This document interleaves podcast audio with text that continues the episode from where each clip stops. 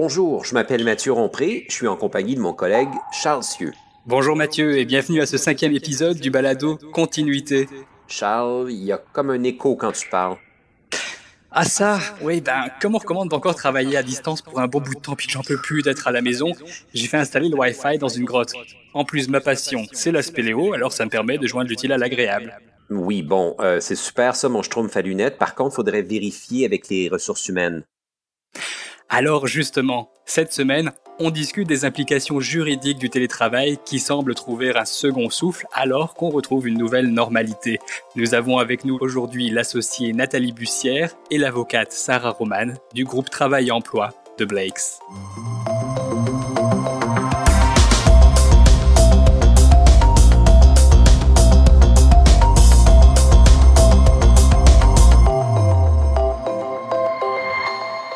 Nathalie, lors de notre dernier épisode sur le droit de l'emploi, on avait abordé le sujet du télétravail, une pratique adoptée depuis par des millions d'entreprises à travers le monde. Si un employeur au Québec décide qu'il aimerait faire une place plus importante au télétravail dans ses activités à l'avenir, comment est-ce qu'il doit procéder? Ça, c'est une excellente question, Mathieu, parce que évidemment, ce qu'on sait, c'est que la plupart des entreprises ont instauré du télétravail sur une base d'urgence. Donc, on n'a pas nécessairement regardé de façon approfondie ce qu'on voulait faire au niveau, je dirais, de la gestion de nos employés à plus long terme. Donc, la première décision que l'employeur doit prendre, c'est quel va être le nouveau modèle et quelle va être la différence ou l'importance de la différence entre ce que j'appellerais les pratiques antérieures, qui sont habituellement documentées ou qui étaient déjà implantées dans l'entreprise, et qu'est-ce qu'on va vouloir faire pendant une période de temps plus permanente? Cet exercice-là est important parce que ce qu'on essaie de faire, c'est de savoir jusqu'où on va imposer des modifications au contrat de travail existant, selon l'ampleur des changements qu'on va vouloir imposer. Il va peut-être falloir prendre des mesures pour que certains employés soient avertis d'avance de façon à prendre certaines dispositions, ou, le cas échéant, si le nouveau modèle ne leur convient pas, aient le temps de se chercher, par exemple, un nouvel emploi. Euh, il faut reconnaître l'impact que ça peut avoir au niveau des employés et les questions que les employés peuvent, peuvent avoir concernant les nouvelles conditions de travail et comment ça va fonctionner. Est-ce qu'il n'y a pas lieu d'adopter des règles claires quant aux modalités du télétravail? Évidemment, on va pouvoir mettre des règles claires pour que les gens puissent savoir à quoi s'en tenir et que les employés puissent prendre les mesures appropriées à ce moment-là pour s'adapter à ces nouvelles règles-là. Et pour plusieurs des employeurs, il va y avoir une révision importante des politiques. On parle par exemple à la fourniture d'équipements de bureau, aux règles qui s'appliquent au niveau de l'utilisation des équipements, est-ce que c'est exclusivement pour le travail ou est-ce que on veut que les gens prennent leur matériel personnel, auquel cas, bien évidemment, ça veut dire que peut-être d'autres personnes dans la famille vont utiliser aussi ce matériel-là. Au niveau de la disponibilité des heures de travail, des attentes, de rencontres en personne qui pourraient être tenues, comment ça va fonctionner, quelles vont être les règles applicables, la gestion des documents et la, la, façon dont on va disposer des documents, comment ça va fonctionner donc ça, c'est toutes des règles qui vont devoir être développées pour que les gens sachent évidemment à quoi s'en tenir et puissent répondre aux exigences de l'employeur en tout état de cause. Et Nathalie, est-ce qu'un employé qui effectuera du télétravail de façon permanente ou quasi permanente a des devoirs ou des obligations particulières à respecter vis-à-vis de son employeur? Des obligations auxquelles on ne pense peut-être pas nécessairement lorsqu'on travaille dans un environnement traditionnel?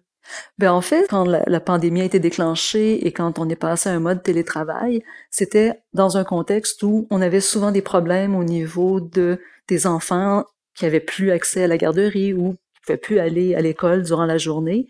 Donc, évidemment, beaucoup d'employeurs ont, comme accepté le fait qu'au niveau de la productivité des gens, on a eu, dans certains cas, une baisse. Quand on s'engage maintenant dans un mode permanent, bien évidemment, on revient à ce que j'appellerais le mode normal de gestion d'entreprise. Donc, on devrait revenir avec des exigences de rendement et de disponibilité qui correspondent beaucoup plus à ce qu'on avait dans l'environnement de bureau, donc ça, ça va être un des éléments que les, employés vont peut-être devoir se faire rappeler. C'est pas nécessairement que les obligations d'un employé changent quand il est en, télétravail, c'est plus que il faut mettre en place peut-être un, rappel des règles et aussi, évidemment, euh, de, de, clarifier peut-être certaines attentes de l'employeur dans un contexte où on revient à ce que j'appellerais une nouvelle normalité dans laquelle on travaille maintenant de façon permanente ou partielle en télétravail, mais que on s'attend à une prestation de travail qui est la même que la personne soit en présentiel ou en télétravail.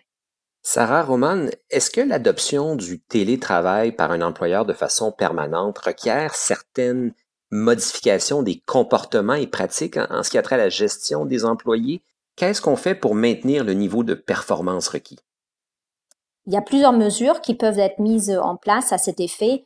Euh, l'employeur devrait fixer une période de temps obligatoire durant laquelle il est attendu que tous les employés travaillent et soient disponibles.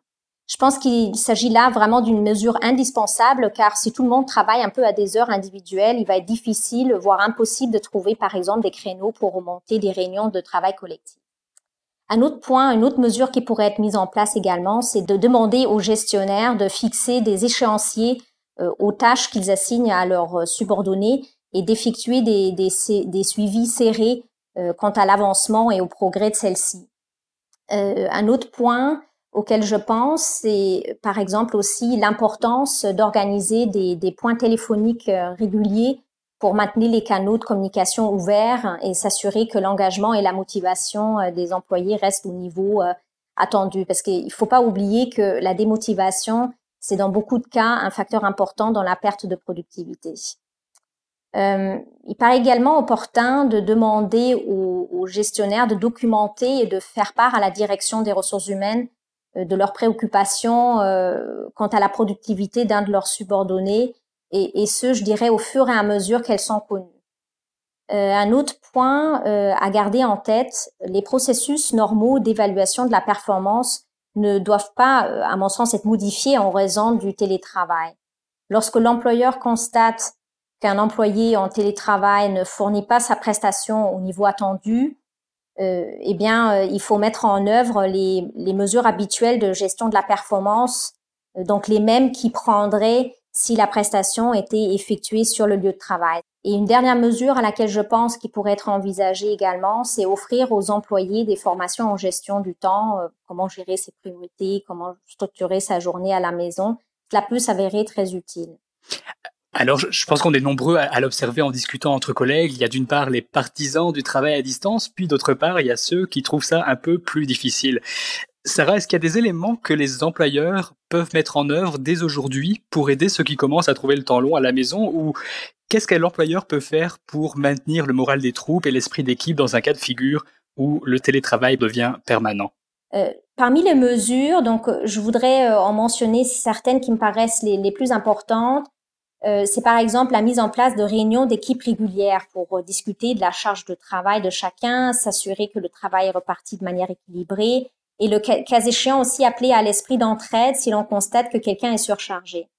Mais je dirais au-delà de ces réunions euh, que je qualifierais de fonctionnelles, il paraît encore plus important d'organiser également des rencontres régulières, de préférence sous forme de visioconférence, qui ont vocation à remplacer en quelque sorte la discussion à la machine à café ou le 5 à 7 du jeudi.